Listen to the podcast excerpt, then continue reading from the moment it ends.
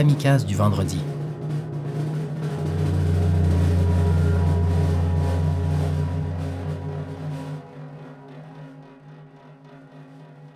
Lundi. Le cadeau.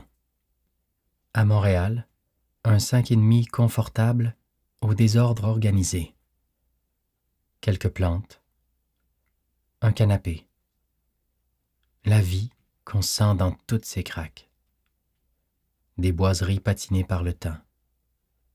En après-midi, avant le déclin. Quand la lumière et la motivation abondent. Rien n'est encore écrit. L'entrée, puis le plancher du salon. On t'a dit? Un cadeau, ça se refuse pas. Et on t'a tendu une boîte. Dedans, il y avait les 100 000 morceaux d'un grand meuble Ikea, collection Detlev, traduction libre, ta vie, et une page blanche en guise d'instruction. Puis, on a parti le chrono. T'as pas de boîte à outils, juste un set d'Allen Keys toutes pareilles mais de grosseurs différentes à faire fitter dans des têtes de vis toutes pareilles mais de grosseurs différentes. T'as juste une chance. Trompe-toi pas. Quand ton heure sera passée, tu vas partir en poussière, mais le meuble, lui, va rester là. Et pendant que tu gosses, après la peinture d'une porte qui ne s'ouvrira visiblement jamais, tu imagines ton épitaphe. CJ Monsieur Madame qui monta son tiroir à l'envers par 3 fois et qui n'arriva à rien.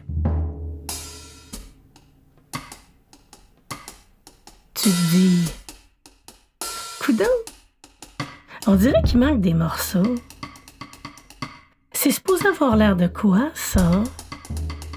Ben voyons donc, tabarnak, c'est pas possible, ce jeu-là. Comment tu veux que j'arrive à quoi en si peu de temps, avec aucune explication? Ça fait 20 fois que je me trompe, puis j'ai à peine une base chambranlante. Qu'est-ce que tu veux que je fasse? Je vais essayer de construire là-dessus, mais... La fin approche.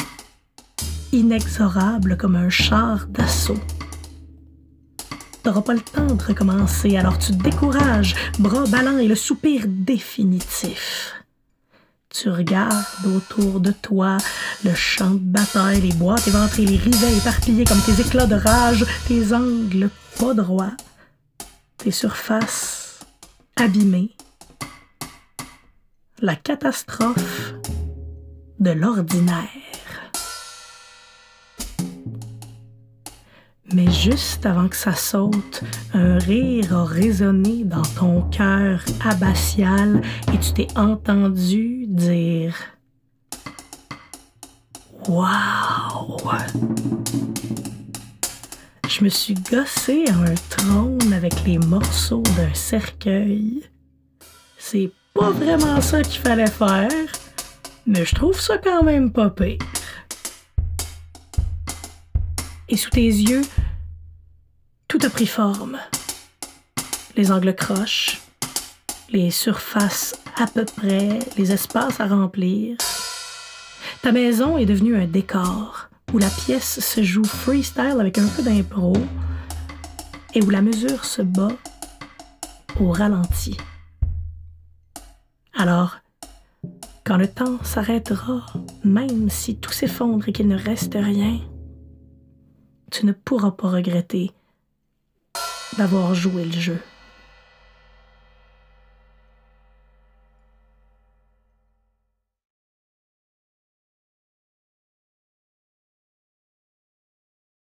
L'alimentation.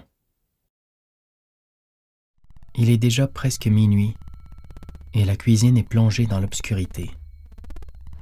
Le plancher de céramique est froid, comme toujours. Mais il fait juste un peu trop chaud.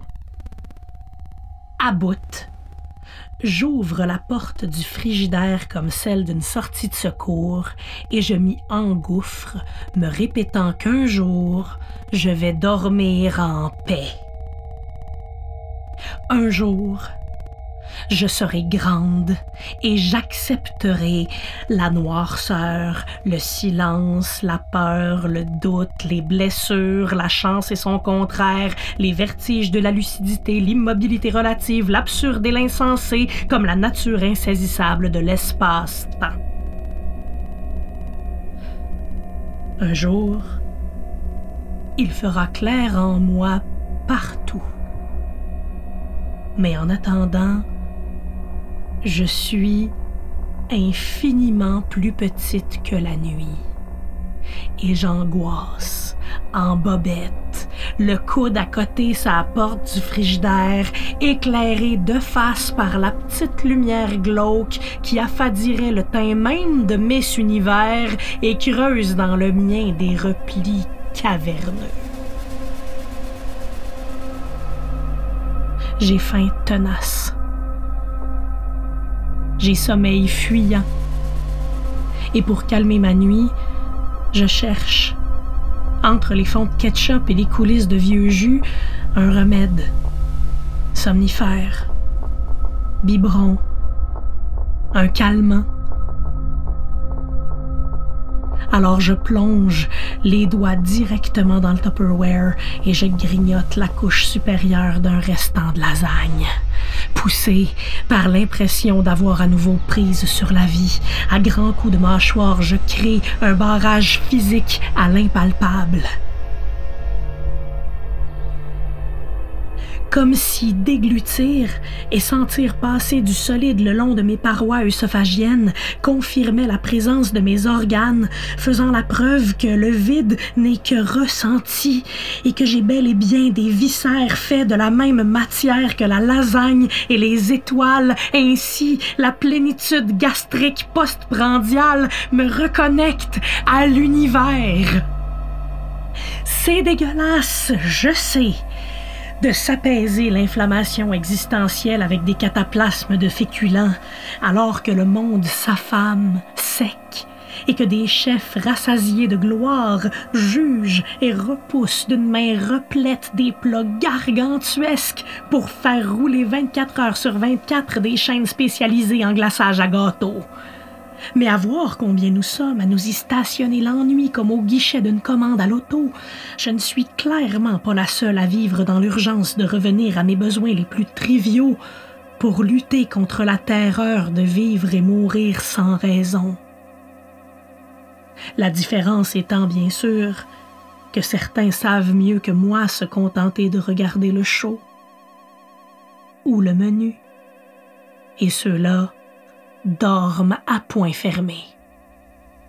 Ils dorment, et moi, je dégouline de sauce tomate, de fatigue, d'abandon et de larmes coupables.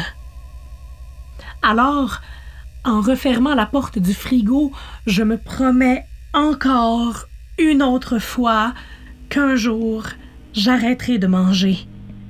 Comme j'ai déjà arrêté de fumer, de me ronger les ongles et de procrastiner.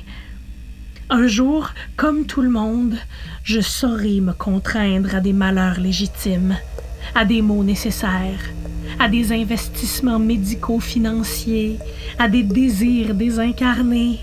Et pour trouver le sommeil, je remplacerai la compulsion alimentaire par un cocktail de pilules, le sexe d'un inconnu ou un horaire vraiment surchargé.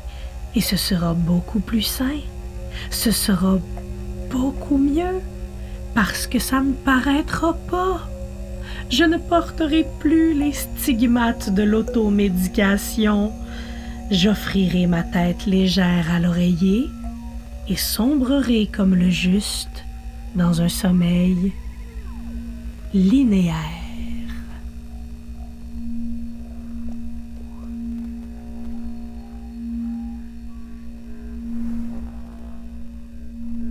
Texte et interprétation, Amélie Prévost. Création sonore, Chantal Dumas. Réalisation, Paul Bradley. Narration, Gabriel Lessard. Cette œuvre sonore, coproduite par La Quadrature, est issue du livre Kamikaze du Vendredi, publié aux éditions Planète Rebelle.